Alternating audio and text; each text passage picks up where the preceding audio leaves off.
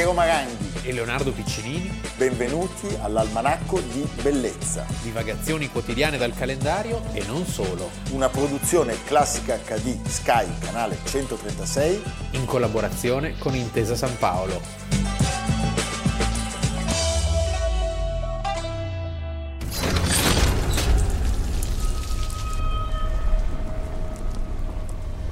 Buonasera, signore. C'è qualcosa che non va, mia cara. No, signore. Per un attimo ho creduto che foste qualcun altro. Ehi, siete.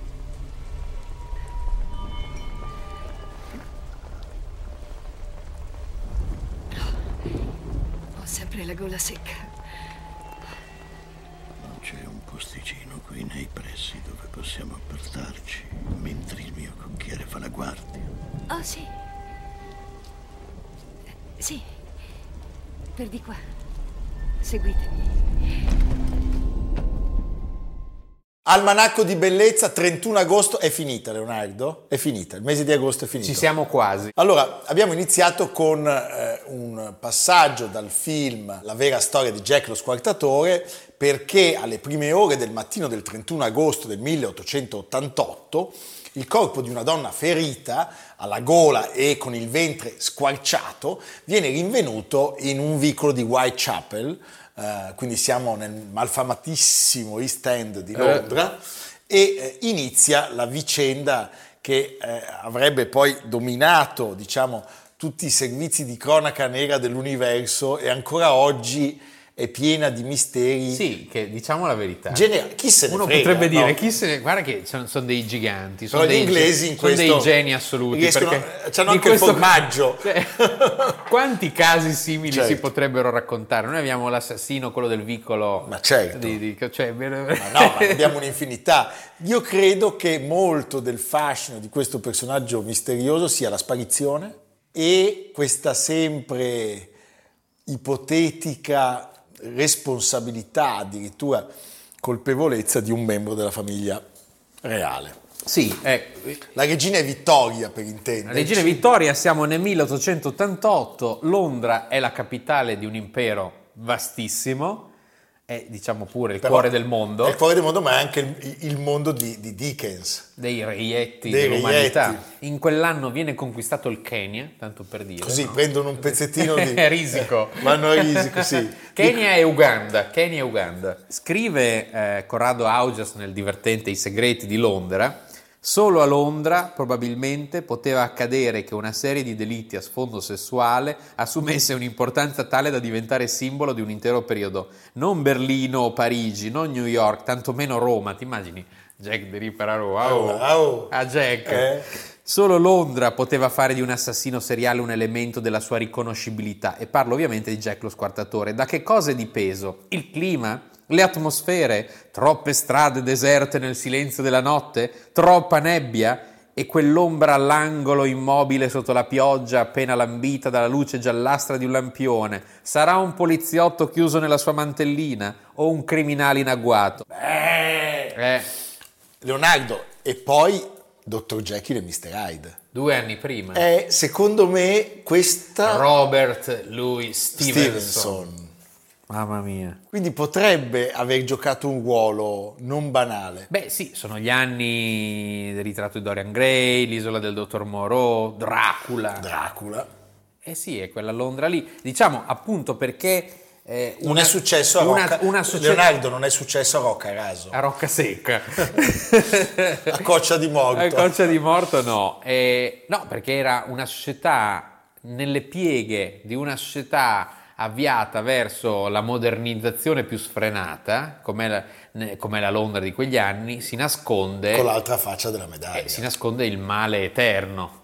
Allora, la donna è una prostituta alcolizzata di 42 anni, si chiama Mary Nichols e ha trascorso tutta la sera in un pub E fin qui.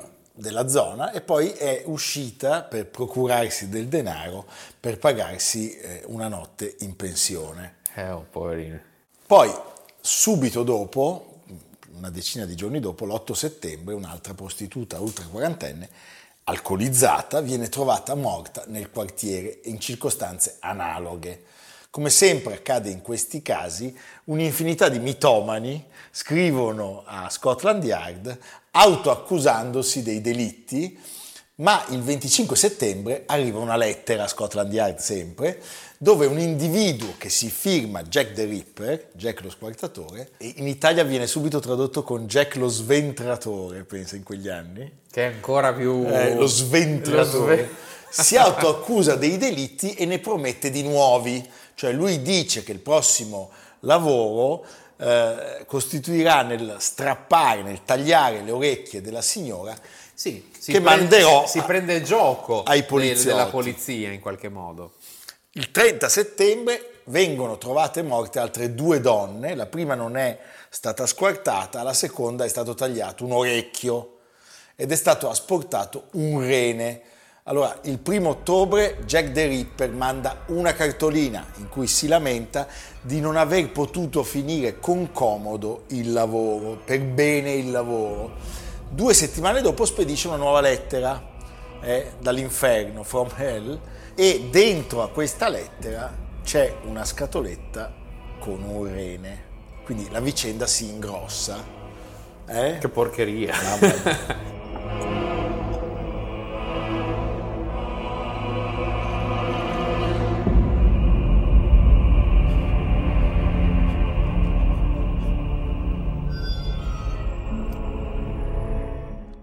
Tra l'altro abbiamo, abbiamo citato Dr. Jekyll e Mr. Hyde, c'è anche un'altra figura, sempre l'anno prima, quindi si può dire quegli anni eh, sono stati veramente forieri di cose truculente e, e misteriose, perché Conan Doyle crea il personaggio di Sherlock Holmes, Beh, Baker Street. Ci tranquillizza, cioè ci indica la, la possibilità di... Che c'era nell'atmosfera, era un soggetto pronto, Pronto, pronto a sì, uscire. funziona, funziona. Sì. Allora, ricordiamolo, nell'autunno del 1888, mentre accadono i fatti cruentissimi attribuiti a Jack the Ripper, si consumano perlomeno otto omicidi. Probabilmente tutte le donne che morivano a Londra in quel momento venivano ascritte al curriculum del nostro protagonista. Oggi si sostiene che lui certamente abbia ucciso cinque donne, anche perché hanno fatto degli studi pazzeschi. E anche qui ancora una volta... C'è una devo- perversione Sì, devo dire... Devo dire che la perversione è quasi comica perché io ricordo di aver fatto un giro che, si- che partiva più o meno dalla zona della Torre di Londra, erano le 5 di pomeriggio e, e c'era un giro guidato attraverso i luoghi di Jack the Ripper. Allora, bambino, cosa fa? Subito, eh, che bello, che bello. Io ero in un college vicino a Londra. E Questo che ora alle 5 del pomeriggio. alle 5, cioè in un orario... Hai detto "Oh, che bello. Alle, C'erano alle le- 9 di sera hai detto ma che palle. No, il, il giro comincia alle 5 del pomeriggio, ma la Londra di allora non esiste più. Quindi eravamo in mezzo a dei palazzoni di ferro e vetro Sì, ah, ah, e, certo. e- e- o, o davanti a dei pub con della gente che beveva la birra e guardava questo gruppo di persone che e qui morì la povera eh, nell'angolo malfamato Eh. e di fronte c'era la sede della Hong Kong and Shanghai È Bank. come quando ti dicono abbiamo trovato la tomba di Riccardo III che è In un garage. in un garage, sì, in un parcheggio.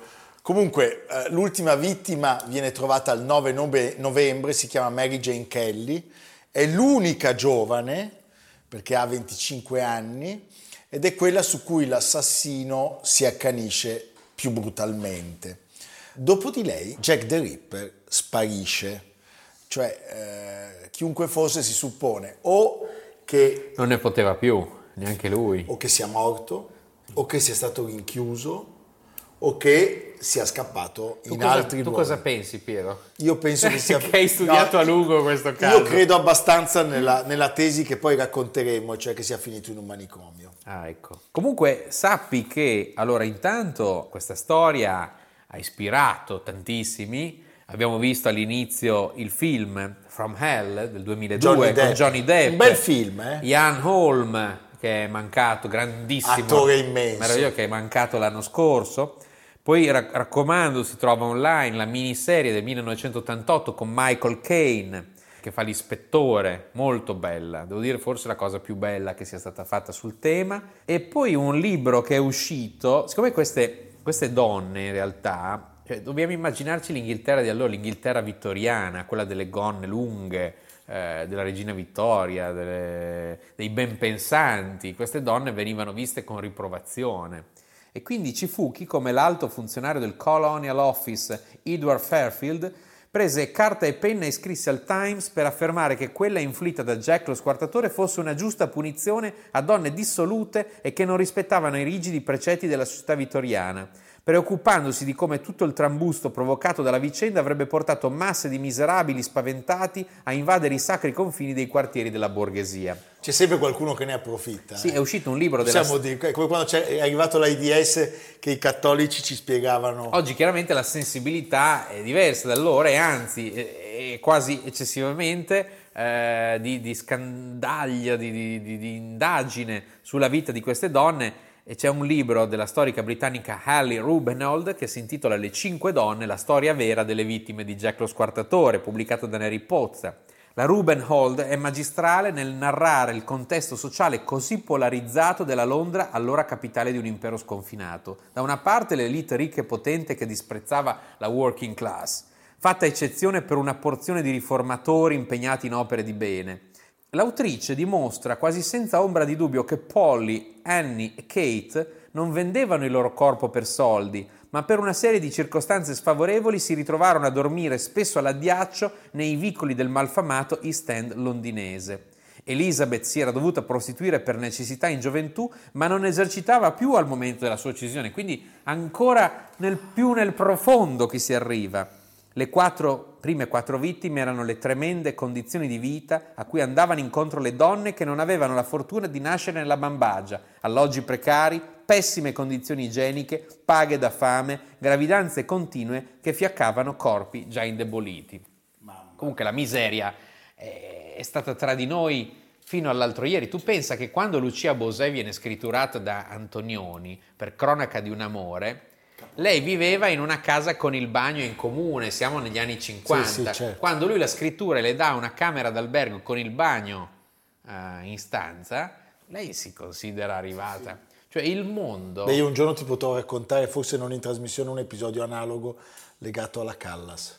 Quindi il mondo di oggi... La prima volta che ha visto un bidet. Sì, no, una, mondo, co- una, cosa... Il mondo non è stato sempre come lo vediamo oggi. Fino all'altro ieri era un mondo di disgrazie assolute.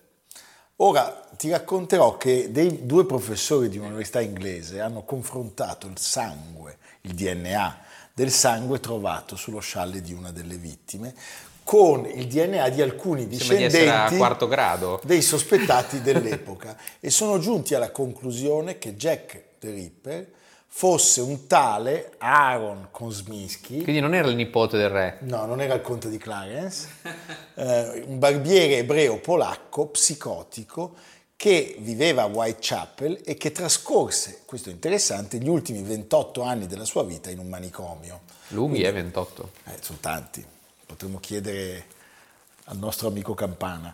Eh? Sì. Va da sé che le congetture su Jack lo squartatore eh, per oltre un secolo sono state infinite. Diciamo le più interessanti. Allora, Patricia, eh, Patricia Conwell non poteva mancare. Eh, ha scritto un libro per accusare Walter Sickert, certo. Un artista, un post-impressionista britannico. Sì, perché ha trovato una notevole somiglianza tra i soggetti rappresentati da Sickert vent'anni dopo i fatti e gli omicidi del, dell'East Side. Il dipinto omicidio a Camden mostra una donna su un letto con accanto un uomo vestito. Vabbè, fin qua. Capirai. La posizione è quella, sostiene la scrittrice, in cui fu trovata Mary Kelly. Poi no, ho detto sbagliato prima, non il conte di Clarence, ma il duca di Clarence fu accusato, nipote della regina Vittoria, sospettato di essersi macchiato dei crimini in realtà per insabbiare un altro scandalo. Pensa quando lo scrittore arriva fin nel profondo e proprio si innamora, come abbiamo caso. raccontato, no? la storia di Truman Capote. Certo. La, per compiere la sua indagine, la Cornwell ha speso, sostiene, 5 milioni di euro ha acquistato 32 quadri di Sickert. Non ci posso credere. Il suo tavolo da lavoro, molte lettere. Ma sono belli sti quadri. delle, so. eh, delle Eh, croste. si poteva evitare. Si poteva Veniva evitare. da me, la consigliamo Ma sì, io. gliene facciamo anche un paio noi due. Dei falsi Sickert. Naturalmente anche Lewis Carroll pare, c'è chi dice che abbia disseminato Alice Ah. nel Paese delle Meraviglie di indizi per risolvere il caso. Allora, durante la preparazione della nostra puntata, il nostro Leonardo È volato a Londra. No, mi ha raccontato un aneddoto im- impagabile Ah, di un beh, amico immenso che ci ha lasciato tra l'altro fra poco un anno fa, Esatto. Filippo Daverio, e io chiedo a Leonardo di raccontarlo a tutti voi perché è strepitoso. Beh, a proposito del grandissimo stuccatore barocco Giacomo Serpotta, il Serpotta. il Serpotta che ha lasciato i suoi capolavori nelle chiese di Palermo, lui coniò questa definizione Jack lo stuccatore. Eh, grande Filippo, evviva, a fra poco.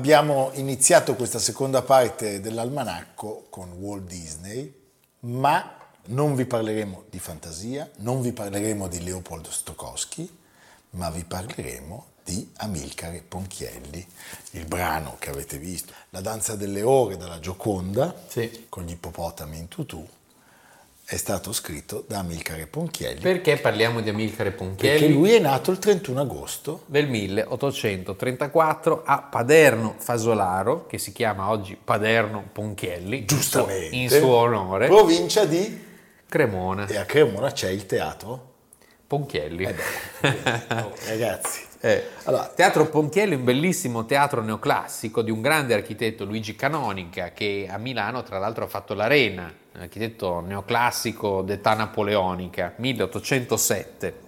Teatro poi rinnovato negli anni 30 e in cui l'amico Maranghi è anche coinvolto. Sono consigliere Sei consigliere. approfitto per salutare tutto il, Il consiglio, consiglio. d'amministrazione del Ponchielli e il suo sovrintendente Andrea Cigni allora quella di Ponchielli è una personalità davvero singolare nel contesto diciamo del mercato dell'opera di quegli anni perché lui è un operista relativamente poco prolifico, con oggi diciamo una dozzina di titoli al suo attivo e un titolo eh, che è eh, stabilmente nel repertorio. Ma questo È l'unico rimasto da allora sempre in repertorio. Ma non vuol dire No. che non ci possa essere la Ponchielli. Ah, i- i ripescaggi, i famosi ripescaggi. Eh, libretto di Arrigo Boito, La Gioconda è un'opera che ha avuto sempre grandissimi interpreti. Libretto ispirato a Victor Hugo, Victor Hugo, ambientato a Venezia nel 600. il quadro non c'entra niente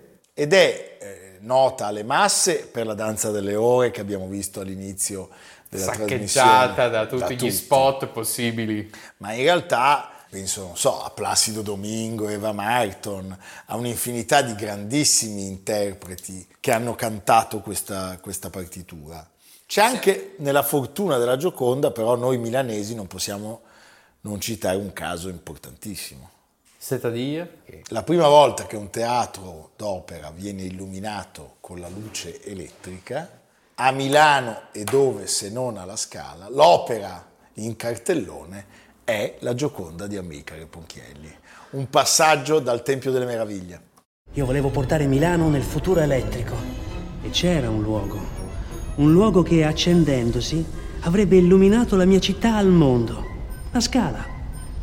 La Scala.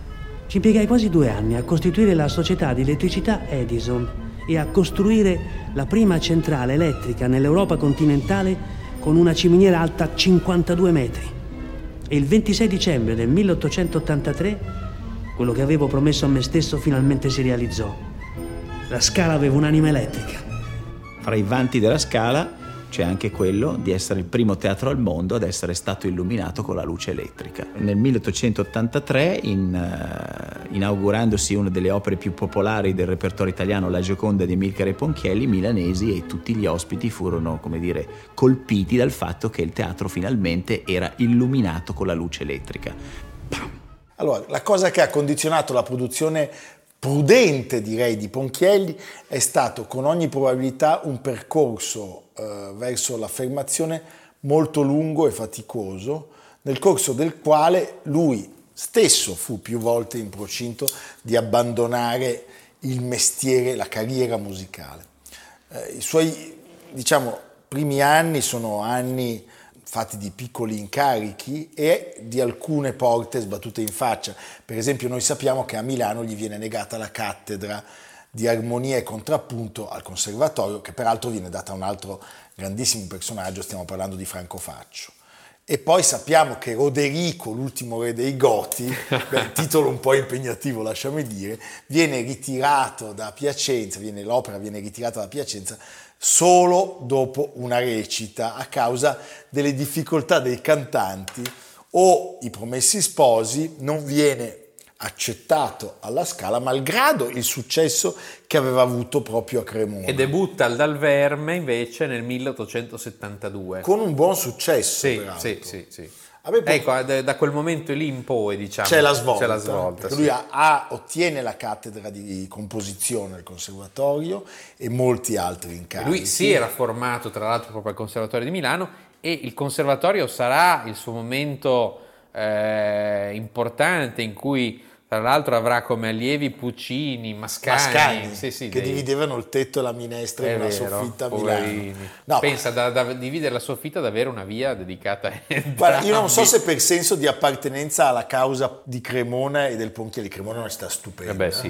E- Con un grandissimo passato, tra l'altro, cioè Cremona era una delle città nel Cinquecento più importanti al mondo. Fortitudo me in Brachio. Sì. Ma è una città stupenda per i violini, è una città stupenda per Ponchielli, per Monteverdi e poi torrone. per il torrone, le tette Sì. e il torrazzo. Il torrazzo. E diciamolo, Museo del Violino, un posto Gli fantastico. affreschi di Pordenone. Certo, c'è anche, c'è anche Arcimboldo a Cremona. C'è tutto, c'è, C'è tutto a tutto, Cremona. c'è tutto a Cremona. Arvedi. Arvedi. Lui è non è insignito. Anve- Anvedi. Anvedi. No, Ah, no, si, dice, Arvedi. si deve dire Anvedi sto Arvedi. È Arvedi. Eh? È insignito del titolo di commendatore della Corona d'Italia e si prende la soddisfazione di rifiutare la cattedra eh, per la direzione del Conservatorio di Pesaro. Poi che cosa succede? A questo punto arrivano le commissioni, ne arrivano molte, eh, quasi sempre destinate poi al teatro alla Scala.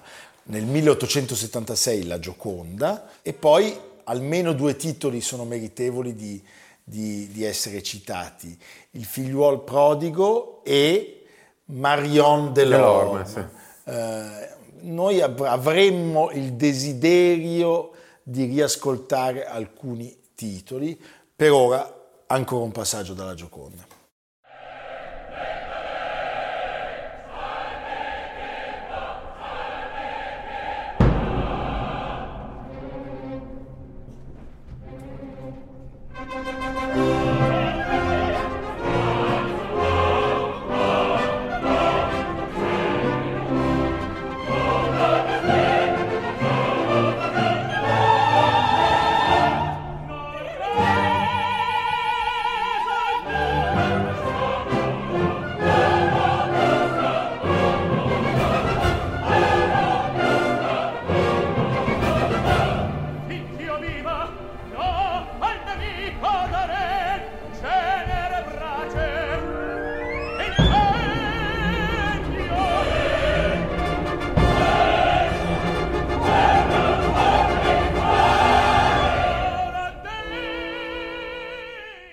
Che cosa accade? E qua secondo me bisogna veramente spiegare la vicenda di Ponchielli. Ma gliene incolse. Lui muore prematuramente, cioè tu devi considerare che quando lui arriva alla maturità c'è ancora Verdi. Sì, lui è diciamo in quel momento a cavallo tra il gusto prettamente verdiano e quello che si chiama il grandopera, no? Quindi insomma... Sì, ma probabilmente gli manca il tempo perché Sì. lui viene stroncato Muore a 52 anni. da una broncopolmonite fulminante, mentre a Piacenza proprio per allestire uno spettacolo della Gioconda dove la protagonista sarebbe stata Teresina Brambilla che era sua moglie. Quindi si conclude questa carriera che è una carriera che certamente avrebbe potuto riservare ulteriori colpi di scena e probabilmente successi del mondo della, della nostra, della nostra opera lirica, del nostro melodramma. Io credo che sia una figura da, da indagare, da percorrere con maggiore assiduità. Lui nella vita ha scritto anche, non così entusiasticamente credo, molta musica sacra e certamente le sue composizioni bandistiche, perché lui Eh è come direttore di bande che inizia la sua carriera tra Piacenza e Cremona. Questo Viva le bande! mi è molto più simpatico. Molto. Eh, almeno 200 com- composizioni tra pezzi d'occasione, concerti solistici o parafrasi di opere eh, sue e di altri. Quindi credo che questa persona meriti in futuro sempre maggiore attenzione. Io nel congedarmi dalla figura di Amilcare Ponchielli porgo un saluto affettuosissimo a tutti i membri del consiglio di amministrazione del teatro, quindi al sindaco Galimberti, al sovrintendente Andrea Cigni, alla consigliera Francesca Pagani e voglio eh, così menzionare tre personaggi stupendi che sono